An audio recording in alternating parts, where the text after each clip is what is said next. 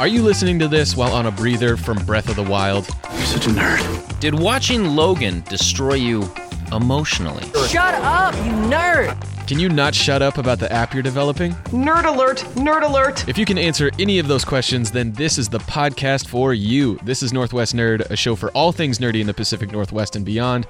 My name is Nick Jarin. And I'm Dyer Oxley. Every two weeks, we take you inside the world of Northwest Nerds. We talk a little pop culture, science, and technology. Today, we'll take you through some nerdy headlines, including a car named Cedric, a Bauerschwein sized garage sale down in Portland, how Google knows you're not a robot, and more. Then, Dyer will take you on a journey through time as he digs into the crazy history of the DeLorean, the car from Back to the Future, and we'll compare Portland and Seattle in a way that had not occurred to me until there was an app for that. All that coming up this episode, but first we also wanted to pause and thank everybody who came out to our cosplay contest and after party at the Ray Gun Lounge last Saturday. It was a huge hit, so much cool cosplay. The winners were amazing. It makes you feel bad a little bit because they everybody was really really good. The, the the audience award one alone was That was tough. that was tough. That was Yeah. tough. It- It's part of the reason why we got judges and you and I didn't It's have to part of the reason why we put it on the crowd because I didn't want that pressure. Yeah, And by the way, huge thank you to our judges, uh, Jarek Kanja and Abby Sue Cosplay, Ryan Wells, uh, who you will hear later on this Yeah. episode, actually, and Corey Lewis, uh, local writer and uh, comic book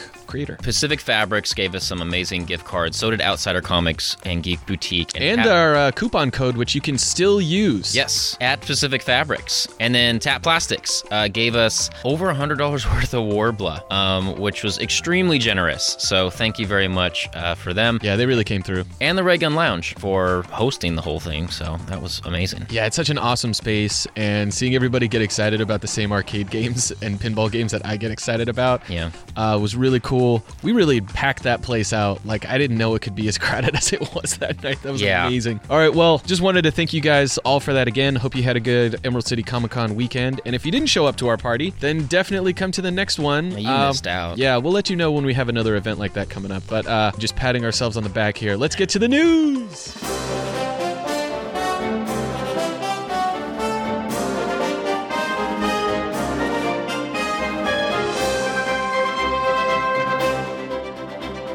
As promised, let's kick off the news portion of our program with talking about that car named Cedric. When Dyer told me about this, I had no idea why a car would be named Cedric. Because Jarvis was taken.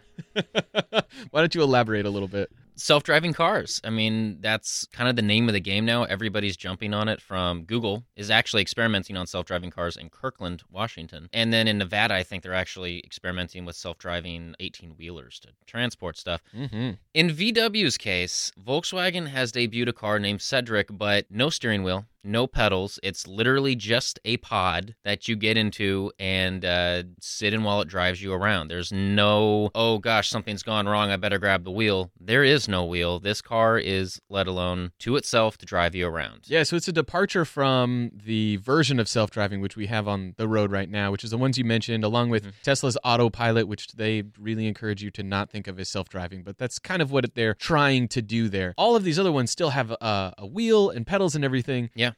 Cedric has none of that. In fact, it has wood floors inside. It looks like, like a it looks like a living lounge. room. Yeah. it's like you know, it's kind of like you'd go there, get a White Russian, hang out. Yeah. maybe there's some kind of bearskin rug. Put a bar, maybe a little wine yeah. fridge. For some reason, my version of this car is getting a little intimate. Um, it's it's funny you mentioned rugs. Jay Inslee, Governor Jay Inslee of Washington, recently took a test drive in a Tesla. That's a self-driving car. They made a video of it and released it on uh, Twitter, um, where he actually experiences it driving around Olympia. And so these cars are are not only being experimented with, they're kind of marketing to our governments already, Mm. trying to get certain regulations made. In particular, this is in line. I've said this once, and I've say, I'll say it again. There's a guy named Tony Seba. He's a market disruption specialist.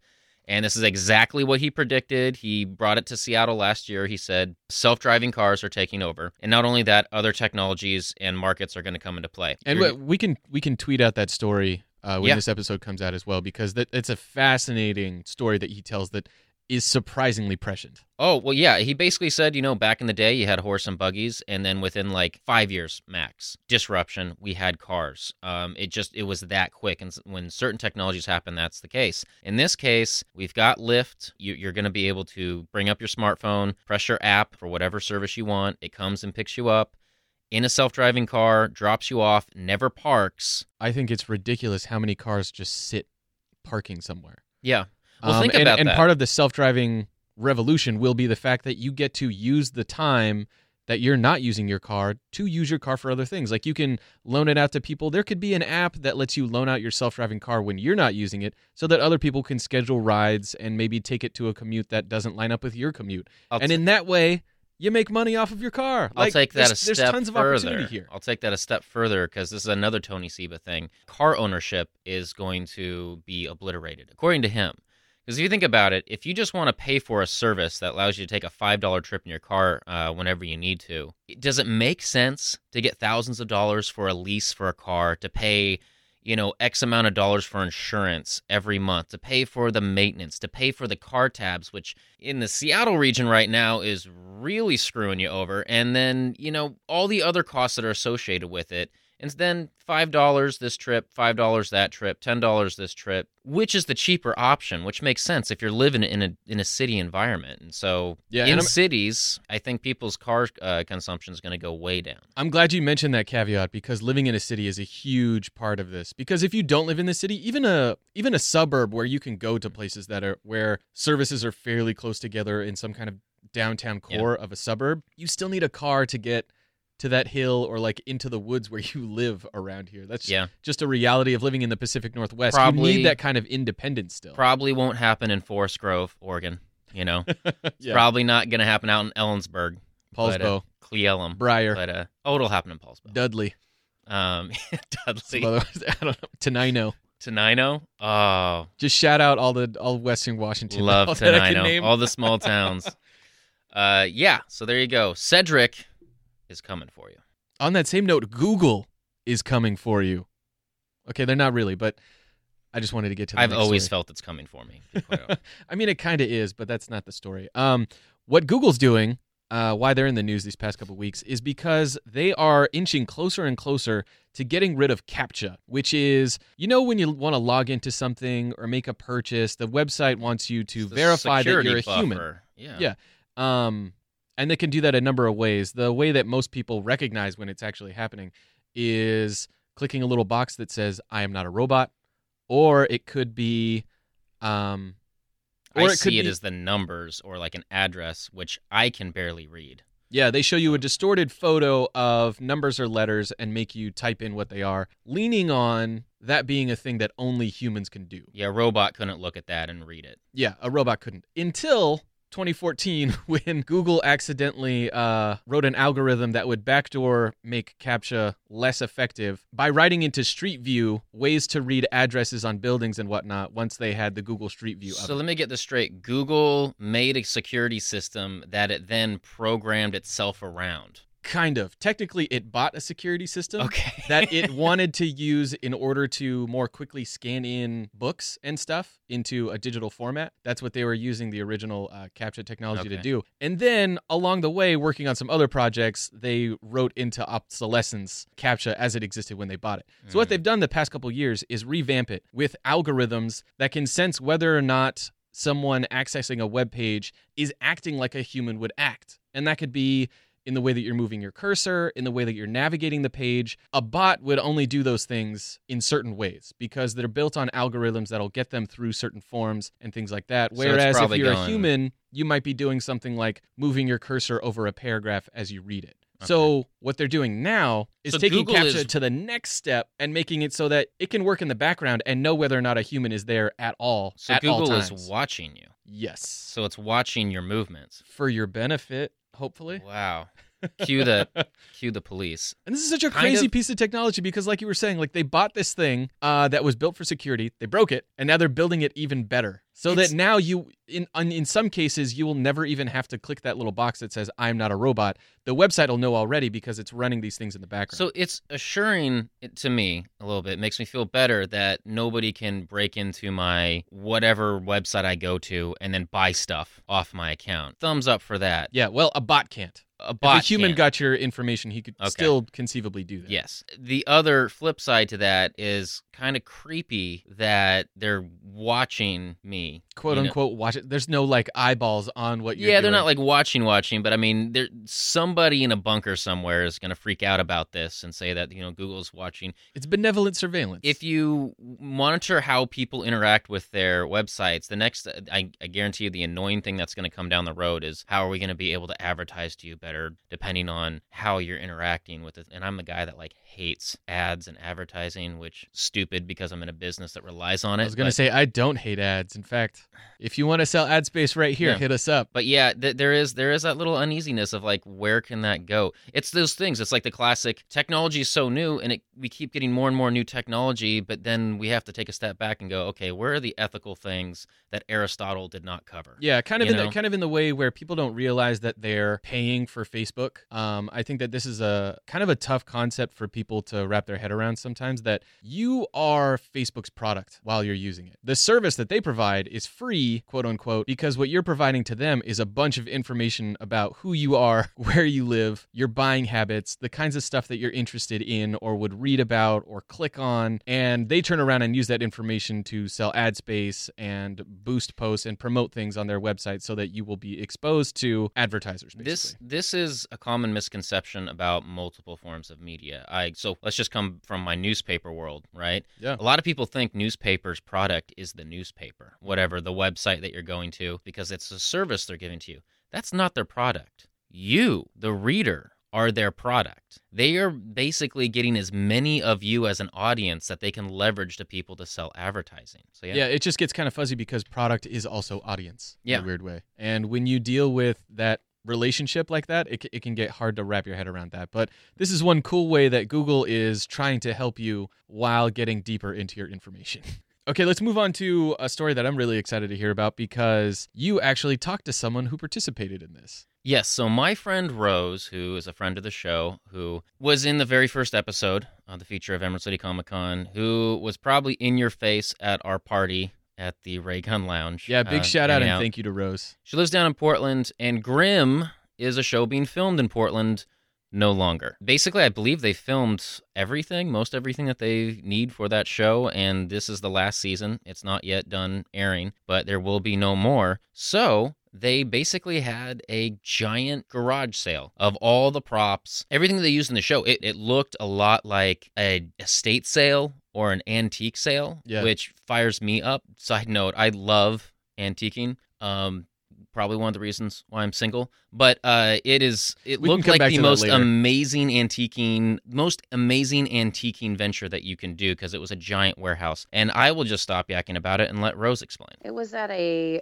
44,000 square foot warehouse in Northwest Portland. They had everything copy machines, signs, masks, latex masks, costumes. I mean, it was everything. I was fortunate enough to purchase the spice cabinet from Rosalie's Spice Shop. So basically, when So- Rosalie turns around and says, "Oh yeah, th- this is the thing that you need that'll Yeah. magically solve everything," I mean, that's the Yeah. rack that she's pulling from. Yes. What was the vibe at this uh, event? The line went around the block. It was huge. So were people talked to- like Mad Max Thunderdome going at it? Yes. Really? Yeah, they ran in. Some people were arguing. The first people that they let in was 250 people, and then they stopped the line. So those people stood out in the rain for a long time. I talked to a lot of people in line, and a lot of people had spent a good amount of time researching screenshots from the show. And so they had specific props that they were looking for. Some of the, the items did not have labels on them, but a lot of them did. They would say Grimm set season two, Juliet's bedroom, you know, stuff like that. Did they clear out that warehouse today? Oh no, no, no, no, no. There was still so much stuff. A lot of the big ticket items were gone, but other stuff, tons of there's bicycles, everything from every single episode they did. But in the end, new spice rack. Oh my god, Spice Cabinet. It's amazing. That is so cool. And a piece of the the show that you actually see on screen. Yeah, and when I said today in there, I meant Saturday, which the Saturday before we released. They had another sale on Monday. Okay, hold on. Uh, for the people who don't don't know Grimm, can you quickly explain what the show is? Just like the Grimm fairy tales, it goes off the darker origins of it, kind of German rooted. And there's a Grimm. He's like the character that keeps all these monsters in the world in check. And people don't know these monsters exist. They live among us, but they can woge, they can turn into the basically the big bad wolf. They can turn into some insecty type creature.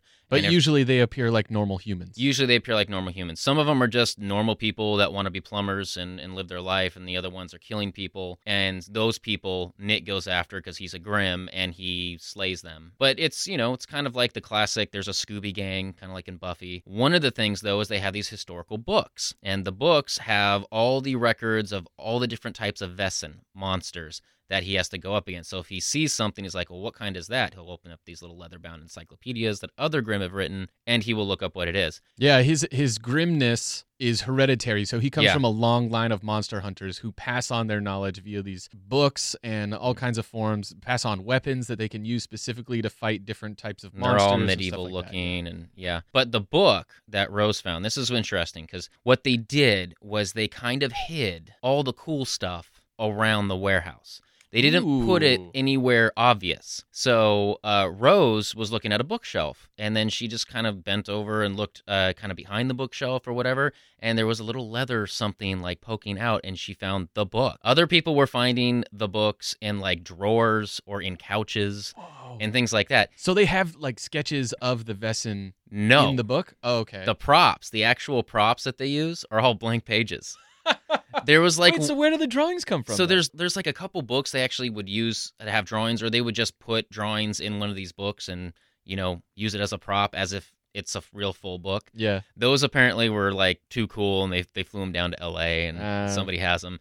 But the actual prop books are basically now, I guess you can use as a, a diary Oh, or that's uh, really cool. whatever. But yeah, so she got one of the books, and there was other stuff that they, you know, were basically hiding around. But uh, yeah, Grimm's an especially cool show to have this kind of thing happen for because they built, and by built I mean mostly borrowed, a lot of lore into this show. So there's a lot of really distinct props and sets and stuff that you can really identify with Grimm the show. And not to mention if you just needed a new phone, Yeah, or a bike or whatever. or you know, I need more plaid shirts. if you could have anything from the show, what would it be? that show, oh gosh, The mace? it might be some weird weapon like it's got to be a weird weapon, right? honestly. Although the I- books are really cool. Now you you honestly it. know what I'd probably want from it. The If it's a roll of toilet paper, I'm going to be upset.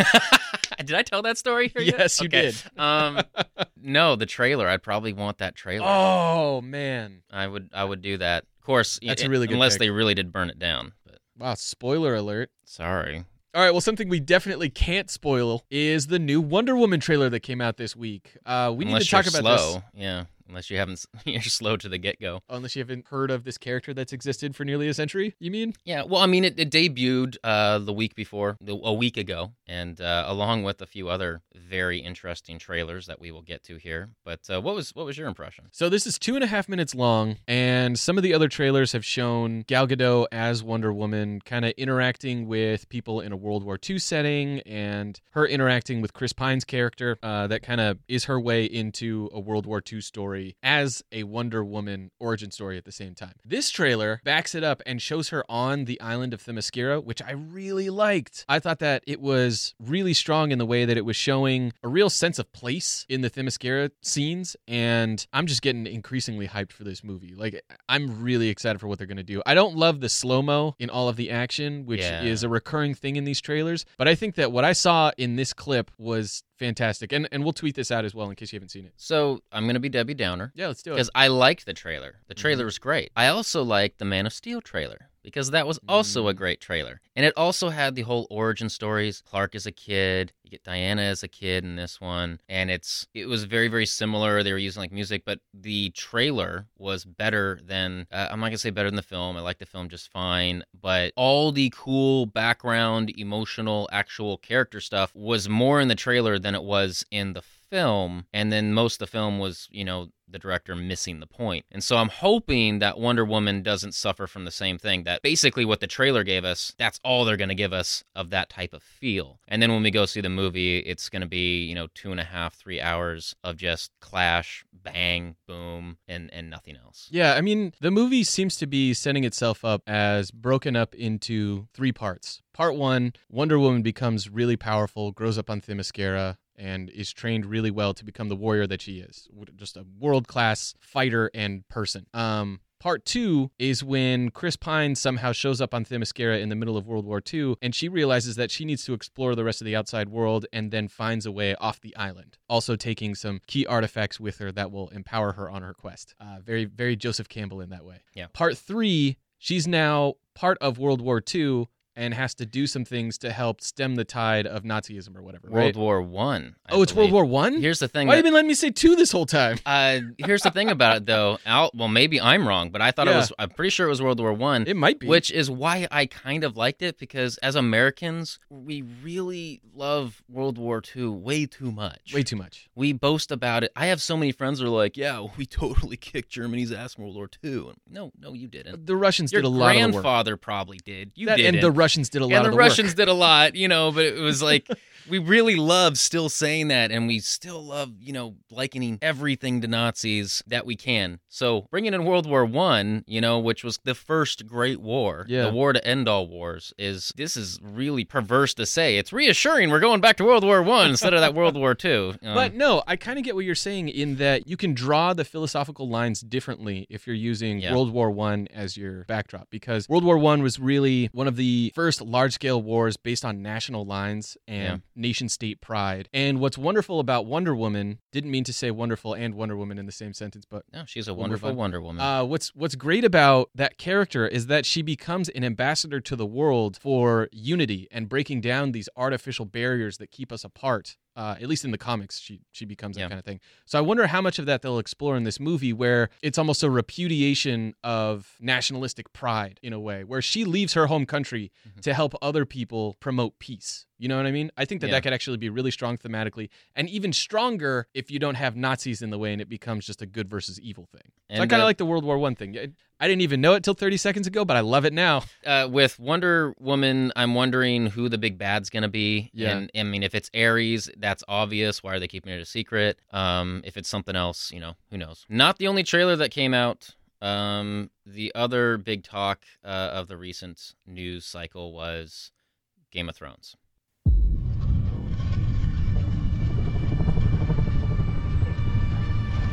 I know what my father was, what he did. I know the Mad King earned his name. Burn them all! Kill every Targaryen I get my hands on. Everyone who isn't us is an enemy. Sir Ilyn, bring me his head. We are Ironborn. We take what is ours. The Lannisters and their regards. Don't think I'd let you marry that beast, do you? I now proclaim Cersei of the House Lannister, protector of the Seven Kingdoms. Lannister, Targaryen, Baratheon, Stark, Tyrell. They're all just spokes on a wheel. This one's on top, then that one's on top, and on and on it spins, crushing those on the ground. All right, so the entire time that all of this voiceover work is happening, I apologize for laughing, at the plight of Catelyn Stark. But it's just it seems so context free when you're just listening to it, and then all of a sudden there's just this wailing that I, it cracked me up a little bit. Okay, Yeah. um, while all of that's happening, you see kind of the house crests crumbling into ash, and then at the end you see that all of this is happening within the dark black pupil of the Ice King.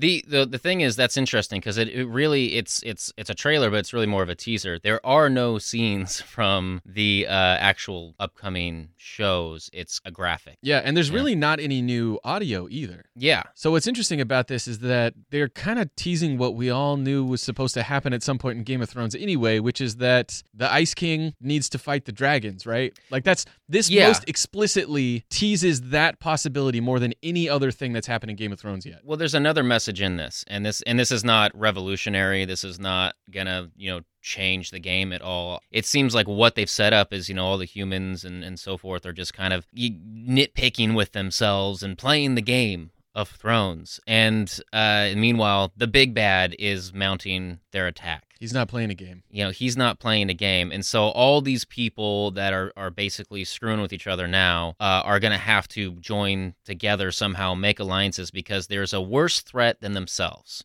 They don't say it explicitly, but I think they're trying to hint at that, especially if you look at the graphic with all of them kind of weaving together. And narratively, it's a really interesting theme to explore because this is something that we see a little bit in Watchmen as well, where if Doomsday were really ha- coming, then could the human race put aside our differences and work together to stop it from happening in a way? No. You know what I mean? And the answer might be no. We'll see Yeah. what George R. R. Martin thinks the answer is, and we'll see what the show creators think the answer is. But the answer might be no. We're getting closer and closer to that, and that's what excites me about this. Uh, the first episode of Game of Thrones comes out in July, which is when I will re up my HBO Go account. Prudent. Prudent. And uh, yeah, and then I'll we'll see where they take it from there. All right, one more funny story, and then we'll move on to your uh, your deep dive of the week, which I'm very excited for on DeLoreans. I learned quite a bit listening to it before the episode. You know how in regular sports they have a World Cup, and each country gets a team, and you get to send teams to the World Cup based on what region you come out of and stuff Yeah. like that. So, like a North American team, like the USA, has to play in a North American tournament before they make it into the World Cup, right? Yeah. There's a similar setup for the Dota 2 World Championships. And what one American team decided they would do is try to physically move themselves so that they could get through an easier bracket and qualify in a different region. So, what this American team called Prestige Worldwide, heavy eye roll, Good name. did was move themselves to Southeast Asia so that they could play in that regional tournament instead and try to qualify. So they tried to hack the rules of the tournament basically to try to get deeper into it than they would normally if they were competing against all Americans. Or so their thinking went. Because this little bending of the rules went absolutely horribly for them. They played in the Southeast Asia tournament and went 0 for 9. They got So whacked. they lost. They lost every single match. So, okay, two points. One, okay, so if you're not into esports, here's the piece of the puzzle you need to understand about Dota 2. These esports teams are heavily funded, they uh, make a lot of money, and the prizes for these are millions of dollars. Multi-million dollar prize multi-million dollar industry just on this video game, which is interesting because not really uh, reported much. I mean, if if a uh, basketball tournament had million dollars going on at the end, you'd probably hear about it, you know. And these video games, these players are getting millions of dollars off as, eh, which happened at the Key Arena, I think, within the last two years or so. They had one of these giant tournaments. Yeah, I can't remember was- which one visited, but it was a big one, and it was it a million was dollar huge. prize. Do you know why? What is the logic? They have what slow internet or something in in it. We have fiber wire. We'll beat them. Like what? What's their thought process? Their there? thought process was it'll be easier for us to get through if we go play those teams than stay in the bracket that we're in right now. They were obviously flatly wrong in their analysis for the, it being Yeah. easier for them to get through the other division. And like I said, it's funded. It takes a lot of money to do this stuff. They spend a lot of money to relocate. Some bean counter is losing their job. All right, well, that's all I really wanted to say on that because I wanted to point a finger and laugh at uh, Prestige Worldwide because that's hilarious. Coming up next, we're going to get into your deep dive on the history of DeLoreans, why they're so beloved, why there's so few of them, and why so many of the so few are still on the road today. In the Northwest.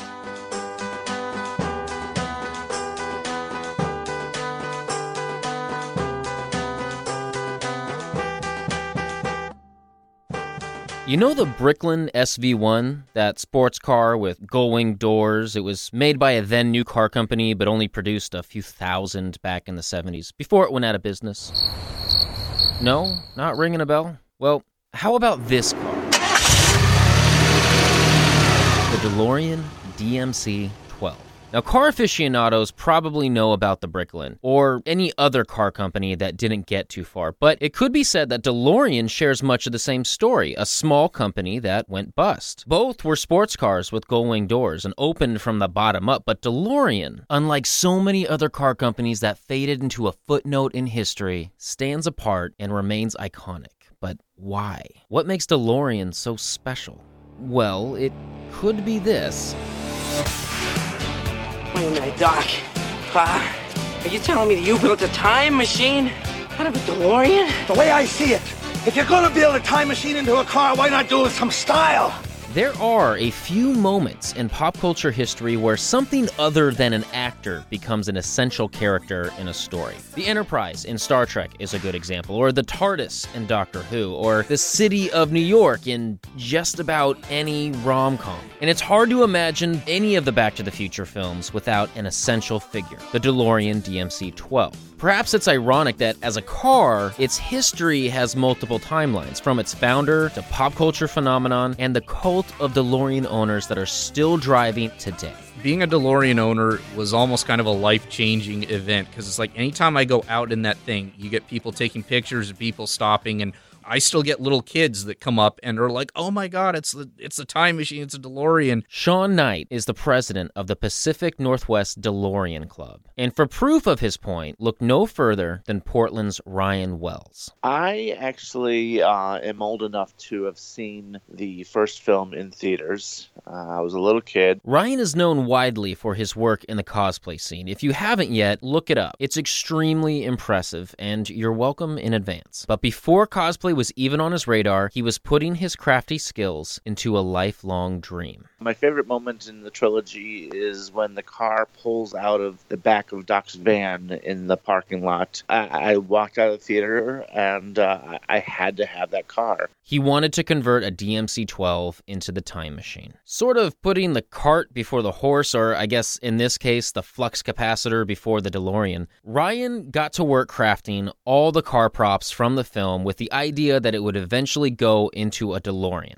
And I was like, I'm just going to build all the props that go inside the car. And one day, if I get a DeLorean, I'll dress up the inside to look like the time machine. And it'll look normal from the outside, but I'll have my fun on the inside. So I built all the uh, components that go inside the car. I did it just like they did in the movies, where it was completely static. And they didn't have LEDs back then. And so they had hot lamps. Some time goes by, and Ryan had been in contact with a crowd of other DeLorean time machine prop builders, and they put him in contact with a DMC 12 owner looking to make the time machine conversion. A deal was made, and Ryan's parts were installed into a DeLorean from Montana. It's referred to as the Wells and Yellowstone time machine. And today, it's hitting 88 miles per hour on the road. Ryan partners with the Montana owner and they tour conventions and other events around the Northwest, and it's been upgraded. There are sound effects from the movie in the car. Great Scott! I still get goosebumps every time I see that car, especially in driving the car. I, I still pop in the soundtrack and go over the speed limit, and it, it turns me back into a kid again. And he's not alone. It's usually the same for anybody who sees the Wells Yellowstone time machine. I love sharing it. Uh, I love when I go to conventions with a car and then kids under the teenage uh, age know about this and they're just as excited as I was. And there's lots of people that don't know about the fact that this was a real car um, that just didn't have all this junk stapled to it. They thought that's how the car came. Does it drive on the road? Yeah, it's got an engine. It actually drives. And people are so stuck on the idea that this is a movie car that it never surfaced in real life. Yeah, it's actually a real car. And it has a rather unique history, too. They're great cars. They're fun to own. Uh, they actually ride really well. And uh, like my car, I would get in it and I'd do a 500 mile trip, no problem. They're really comfortable. So, again, Sean Knight is the president of the Pacific Northwest DeLorean Club. The club was founded in 1982 when the company was still in business. Today, there's generally about 100 members, though they estimate that there's about 170 DeLoreans driving around the Northwest. Club members, they go to car shows and other events, they drive in parades, and all in all, have a good time. The guys who founded it, actually, a few of them are still members. The one who was instrumental in founding it, he bought his DeLorean actually at a dealership, brand new. He bought it in fall 1982. The very next day was the day John DeLorean got arrested for drug trafficking. He said, I'm lucky I bought it then because the prices on them skyrocketed after that. So, as Sean just hinted, there is a rather interesting backstory to the DeLorean as a car. And it starts with John DeLorean, where the car got its name. John DeLorean was an engineer turned auto industry executive back in the 50s and 60s. He rose through the ranks at General Motors to become one of the most respected executives in the auto industry. His fingerprints are on a range of 1960s rides from the Pontiac Firebird to the Grand Prix. The thing he was most uh, noted for there was the creation of the Pontiac GTO. And That was he- a popular car. Very, very popular car. Yes, that was his idea. He was one of GM's youngest executives ever. In fact, at one point, they thought he was probably going to eventually uh, rise and become president of the company. DeLorean was not your average corporate executive. He was in the papers a lot. He dated movie stars. He was he was out there and stuff. As opposed, you know, that you look at, you know, it's kind of like the conservative guy in like you know a blue you know suit or something like that. John DeLorean was not that way at all. And so he clashed with some of the other upper management there that wanted him to kind of tone it down a little bit for whatever reason. He was a rock star executive. He was kind of yes, that's a great term for it. Rock star of the automobile manufacturing world. As the 60s came to a close, DeLorean left GM. He went to start his own company, and that's when he had an idea for a sports car, engineered like no other. Looks like an airplane. Without wings. It had stainless steel panels and fiberglass underneath, so rust would not be an issue. The only problem was he didn't have any money to do it, or a factory, or workers. It would take him about eight years to get the investors and the company put together. By 1978, the DeLorean Motor Company was revving up. To do all of this, DeLorean had to search the entire globe to find a deal for this factory. He was a small company after all, and he needed a cheap operation or at least some kind of incentive. The British government eventually approached him uh, to build the factory in Northern Ireland. Northern Ireland in the 70s was essentially a Civil War battleground between Catholics and Protestants. There were bombings, shootings, and it's not really a place that first comes to mind when you're thinking of starting a new factory. There was a lot of civil unrest there. Unemployment in Belfast, where the factory was built, was like 30% at the time. And the British government figured, hey, if we can get uh, a factory put up, and DeLorean promised like 2,500 jobs or something like that, and they said, if people are working and are, you know, have a steady income coming in, then they're not going to be out on the streets, you know, um, blowing each other up. They gave him really a very nice deal where they essentially built the factory for him. Since you're new here, uh, I'm going to cut you a break. And that's how the car came to be built in Belfast. And a lot of people were like, well, how's that going to go having Catholics and Protestants work in one location? And it wasn't a problem at all. Uh, everyone was very enthusiastic about their work, wanted to prove that something like this could work there. Despite the fact that the workers were very enthusiastic, they didn't have any experience with building a car. So some of the first ones that came over had some teething issues. Some magazines wrote some not so glowing reviews about them. Nobody can start this car but me. There were some initial electrical problems too. There's even an old story about Johnny Carson, who was an early investor in the company, who got stuck in traffic after his brand new DeLorean quit on him in the middle of the road. It's pretty bad press. But despite all that, it was a highly anticipated car. There was a waiting list just to buy one. People like to try to point to one thing that caused the company to fail, and there really isn't one thing out there. It was just kind of a perfect storm. But really, the thing that did them in the most, not too long after they started importing the cars and selling them in the US, the US hit a recession. People, they said, weren't buying anything. They weren't buying, you know, family or so called practical cars. So if they're not buying practical cars, they're not going to buy a $25,000 sports car. And uh, the company essentially ran out of money. The government that gave him all the money to start up, they got voted out in a new government. Margaret Thatcher's government got voted in, and she wasn't as enthusiastic about the project. Rather than pumping more money into it, they just kind of said, well, that's it. So let me get this straight. You, you said Margaret Thatcher? Yes. So you're saying The one Prime of the Minister. DeLorean's issues was Margaret Thatcher. Yes. Stainless steel taken down by the Iron Lady. DeLorean's first DMC 12 came off the line in 1981. It produced them for about three years. It's estimated that somewhere between 8 and 9,000 were ever produced, and that today around 6,000 remain on the road. But that's far from the end of DeLorean's story. As his company was running out of gas, DeLorean was looking to make a quick buck, and he was pretty desperate. That's when a friend took him aside with an idea. This man turned out to be an informant for the FBI. John DeLorean, if you asked him, he claimed that he did not know that drugs would eventually be involved. He would have financed these drug smugglers to smuggle drugs into the country. He would have made, you know, a profit off of it and then used that money and invested it back in the company. He claims he never actually gave them any money. And okay. the FBI said, no, we never got any money from him either. He met with these so called investors in fall of 1982 at a hotel by the Los Angeles airport. And then at that point, the FBI came into the room and arrested him. Later, the FBI actually admitted that they never told John DeLorean that there was going to be cocaine in that room. Interesting fact. Uh, it turns out when the FBI and its informant approach you, set up a drug deal, and put you in the middle of it, that's actually not legal. I've gotten asked this question many times. Oh, is DeLorean still in jail? He never actually served any jail time. He was acquitted on all the charges because the uh, jury found that what essentially had happened is the government had entrapped him. But by that time, the damage was done. DeLorean's name had been tarnished. Not even stainless steel could withstand the damage. The last DMC 12 was made in Ireland in 1983. But a new story was about to begin.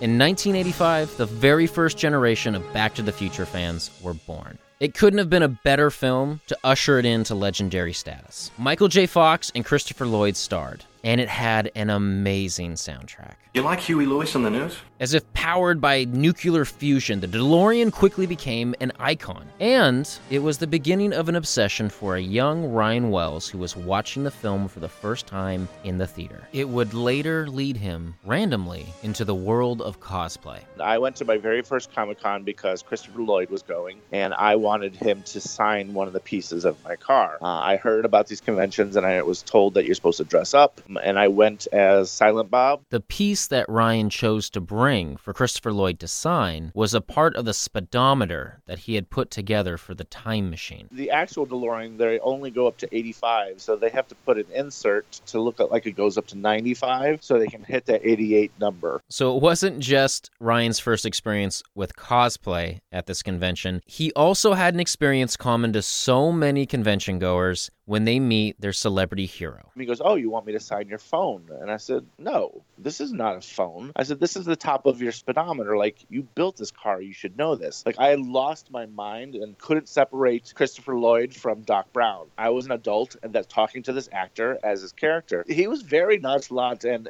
and looking back, I'm kind of disappointed on how he responded. He could have played along, he could have been acknowledging the fact that I was a, a total nut about it, as well as a really big fan to top top it off, I actually have gotten the tattoo of the schematic of the flux capacitor that he draws on the piece of paper. And I roll up my sleeve and I said, I got this tattoo because you fell off the toilet. And when I came to, I had a revelation, a vision, a picture in my head, a picture of this. This is what makes time travel possible. The flux capacitor. It was another, huh, okay, well, next kind of thing. And I, I was in shock and I was like, oh my God, Christopher Lloyd. And he just signed my thing. And I got off to the side and I'm sitting there taking a picture of his signature. And people were wanting to take a picture of me because I was in cosplay. And uh, I was in tears and I was happy. And I was like, I, I need a moment. I can't take pictures right now because I just had the biggest moment of my life. All right, let's set our time circuits for 1995 when a mechanic took DeLorean into the future. There were thousands and thousands of parts left for DeLoreans. They were kind of squirreled away into a warehouse. In the mid 90s, there was a mechanic who lived down in Houston, Texas. This guy bought that entire stock of parts and established a new DeLorean motor company out of Houston, Texas. This new DeLorean Motor Company expanded and put branches throughout the U.S., including a location in Bellevue, Washington. They offer parts and service to all DeLoreans, and they'll help hook you up with a car if you want to buy one. It's where Sean was able to find his. In fact, uh, the DeLorean Motor Company down in Houston has DeLorean crate engines that have never been used. In 2017, you can get a brand new DeLorean engine. Yes, essentially. A, a brand new 35 year old DeLorean engine.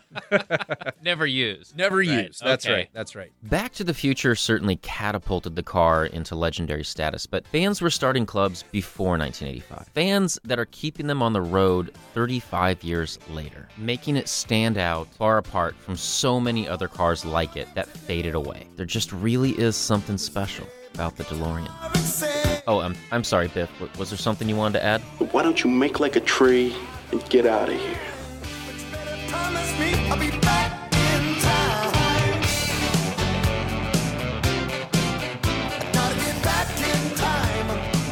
Well, that's going to be stuck in my head for the rest of the day. So Right. Thanks for that. But I wanted to talk some more about this feature because I did not know a ton of this crazy stuff about A, Right? John DeLorean, Yeah. B, DeLoreans at all. C, how much of an impact uh, civil unrest in Ireland had on the making of a time machine. H- like how much can go wrong at like one time for this one guy who had everything going for him? Yeah, it is this. a comedy of errors when you start putting it all together. Yeah. Because I think their reputation is that, and I'm I'm not a car guy at all, but the Yeah. reputation to me for DeLorean was always that, oh yeah, it was a piece of crap. That's why nobody bought them, and they only existed for three years. Horribly run. They broke down all the time. That's why they weren't there. That's only part of the story. Oh yeah, there was also cocaine. So can you can you break that down for us a little bit more? John DeLorean gets involved in a sting. His neighbor, who was an FBI informant, heard that he's having money problems, and this guy, as an FBI informant, is code for was involved in the crime industry of some kind, Yep. and is being let off now because he's helping the FBI. He approached, and this is all came down in court later. He approached John DeLorean, said, "Hey, I've got an idea to, for you to make some money. You'll invest in this operation. You'll take the profits, put it back into your car company, and keep it afloat until you can get things rolling again." That operation just happened to be funding bringing cocaine into the country. None of it was real because it was all the FBI. Turns out none of that is at all legal, and uh, they entrapped him. So he he never Yeah, they uh, basically created a crime and then told him to do it. Yeah. So personal story time. Yes. Oh yes, please. Okay, so I loved this movie growing up. I had friends that loved this movie. Back to Uh, the Future. Back to the Future. Um, and so, but we didn't have a DeLorean. What we did have is my friend Bill's Dodge Charger. This is in high school. Most high school kids have like a cool ish car and it's kind of crappy inside. We used to skid out in this thing and do things in this car we probably shouldn't have done. So, Bill, my friend Jason, and I decided we're going to make our own little version of Back to the Future with this Dodge Charger. It was mainly Bill's idea. They had a camera. It was called Back to a Week Before Thursday. We had a little toaster that was our flux capacitor. And, and when we wanted to go back in time, we, we hit the button on the toaster down. I had a Volkswagen van again. So I was the, you know, crazy people that chased, you know, them with a rocket. And so we did this. Bill was the doc, Jason was Marty, and we skidded out and all this stuff. So then we came to the scene where the car's got to go back in time, you know, and how do we how do we recreate that fire scene, right? And so we we had all these ideas of all right, well we use WD forty or or maybe we just get some hairspray and and just kind of have the camera follow behind light and hairspray on fire. Nothing would work. So we go out to Jason's house outside of Olympia, Washington. I'm sure the statute of limitations is over by now and he lives out in the sticks, kind of like a cul-de-sac, but not really. And we basically couldn't get a fire thing to work until Jason goes, "You know what? Pretty sure my dad has some gasoline." So he went out and mm. got some gasoline, and then we spent the rest of the night pouring little thin lines of gasoline and then lighting them, and it worked beautifully. You know, the gasoline went up really quick. Another angle, light it again. Another angle, light, and we did this all, you know, and then it got dark, and What could go wrong? Yeah. we got bored and all that. So I'm not an expert on asphalt, concrete, road materials, any of that. I've been sorely misled. Apparently, what we did was we burned the tar out of the road into tiny canyons in the street and left like a little thing of rubble that went down to the ground. Are you serious? Yeah. Wait, so there's just like two streaks of just rubble then. in yeah, The pavement that you were that lighting basically, yeah. So the homeowner association caught wind of this, knocked on Jason's house door or whatever his dad like answered the door, and I think he knew we were up to something, but didn't really know. Uh, like the next day, and they're like, "So did you have some heavy equipment out here, or you know maybe have like a bonfire of some kind or something like that?" Jason's dad was like the cool dad, so he basically told them, "I don't know what you're talking about. Get off my lawn," and then Yeah. shut the door on them, and uh, we never heard from it again. But that is as how uh, we basically destroyed a piece of a piece of the road. And then the thing after For that the is sake of the film, how did, did the film turn out though? that's the thing is after we were playing with the fire, I think like uh, our just you know inspiration was just like, well, that was fun. That was the climax. you Let's guys were go- like, I don't need to finish this You want to go watch a movie?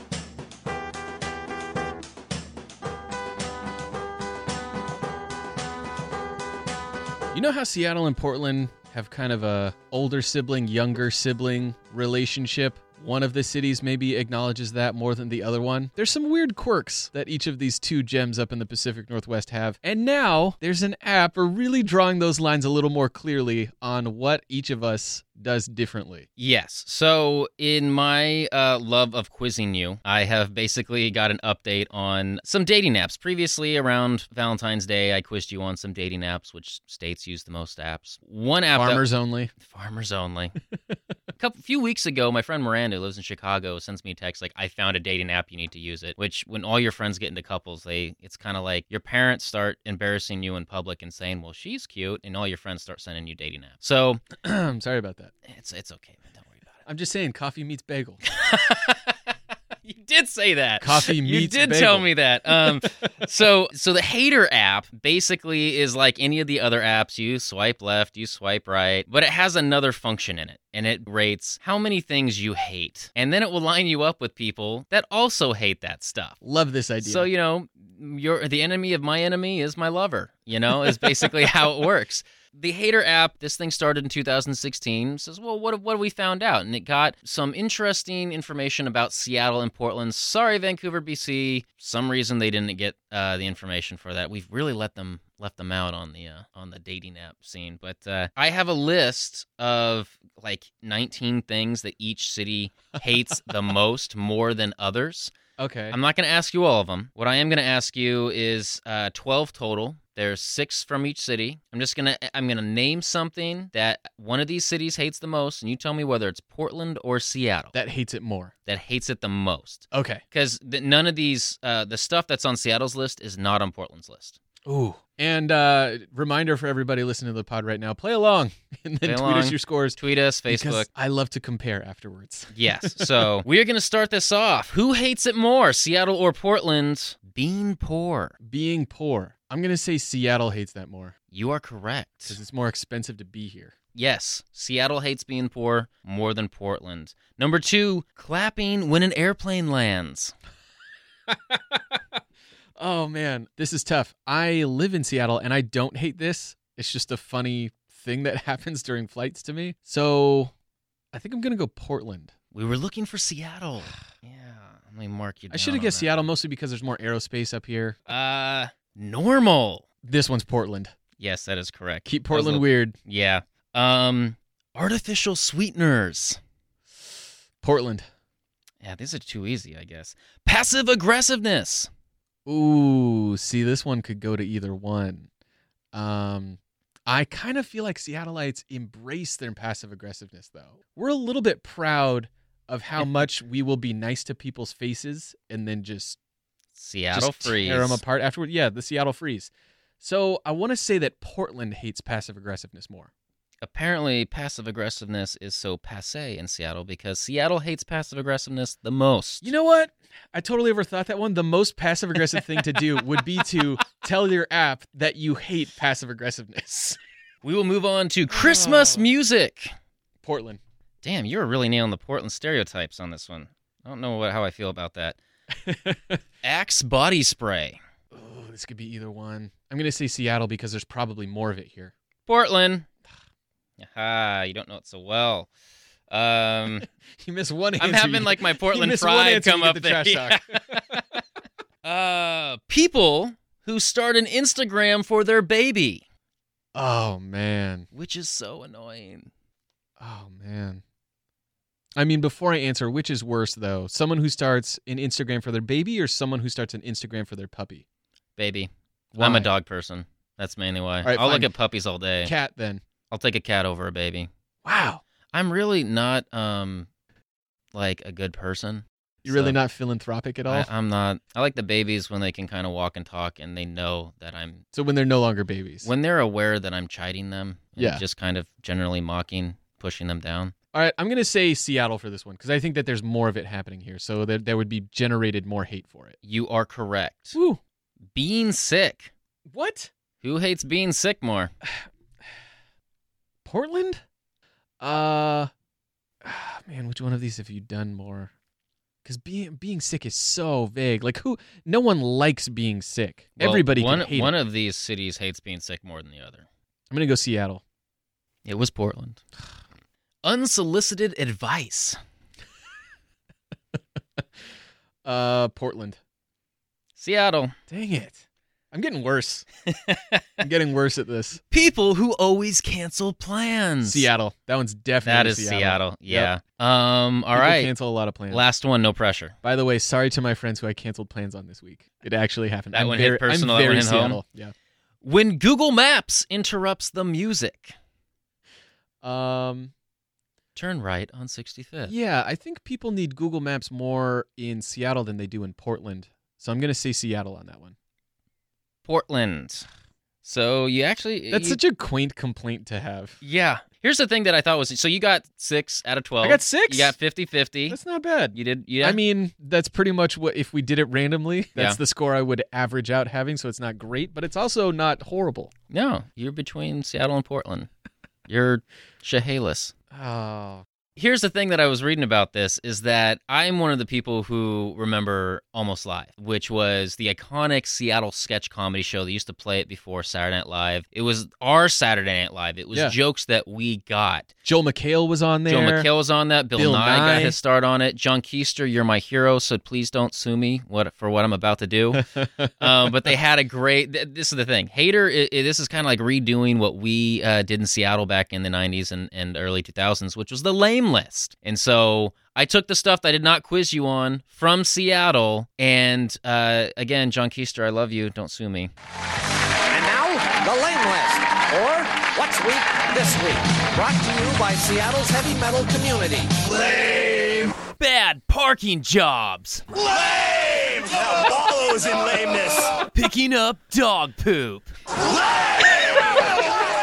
Taylor Swift as an artist. When the DJ plays your favorite song for only 15 seconds. It's Hollywood. Oh man, that's awesome. Wait, who was the DJ 15 seconds one? Was that Seattle or oh, Portland? Oh, these were all Seattle. Oh, those are I just all kept them Seattle. Which is funny though. I, I want to say on Portland's list, they both hate the most normal and normal people. Two separate characters. yeah, sure. We'll just keep on. Uh, Portland David, hates Anna? Sarah Palin and wet band-aids. Lame. Thank you again to Ryan Wells, Sean Knight, John Keister, uh, who inspired a young Dyer through the 90s, Rose Romanek, and a big thank you again to all the people who came to the party last Saturday. We're an independent podcast that launched just back in September, so it was just amazing to see the turnout and get to talk to some of you listeners. You know who you are, and you are awesome. All of you, please help us continue to build on what we've done so far by spreading the word and getting your friends and family to listen to the show and subscribe. You can find us on iTunes, Stitcher, SoundCloud, Google Play, anywhere you listen to podcasts, basically, including our website, nw-nerd.com. If you have any comments on anything we talked about this episode, leave us a message on any of our social media pages or on our website. You can find us on Facebook at NW Nerd and on Twitter and Instagram as NW underscore nerd. We also post a bunch of stuff on there that doesn't make into the podcast. So if you like what you hear here, go give us a like and a follow. We got tons more content over there. Coming up next episode, we're going to have a discussion about Ghost in the Shell starring Scarlett Johansson. That's going to hit theaters later this month. You know we're going to have a lot to say. So if you haven't already, go check out episode five where we talk about diversity and representation, especially in uh, in in TV and film. I think that listening to that episode is going to help kind of as a preface to the discussion that we're going to have next week. Um, if you don't have time to listen to it, you'll still be fine. We'll try to make it as inclusive as we possibly can as that conversation can be. Next episode, we are going to specifically focus on Ghost in the Shell for our uh, discussion section.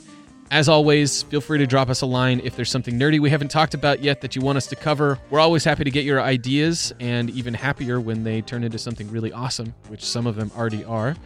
Leave us a review on iTunes if you have a minute. It really does just take a couple minutes, and the reviews help us out a ton.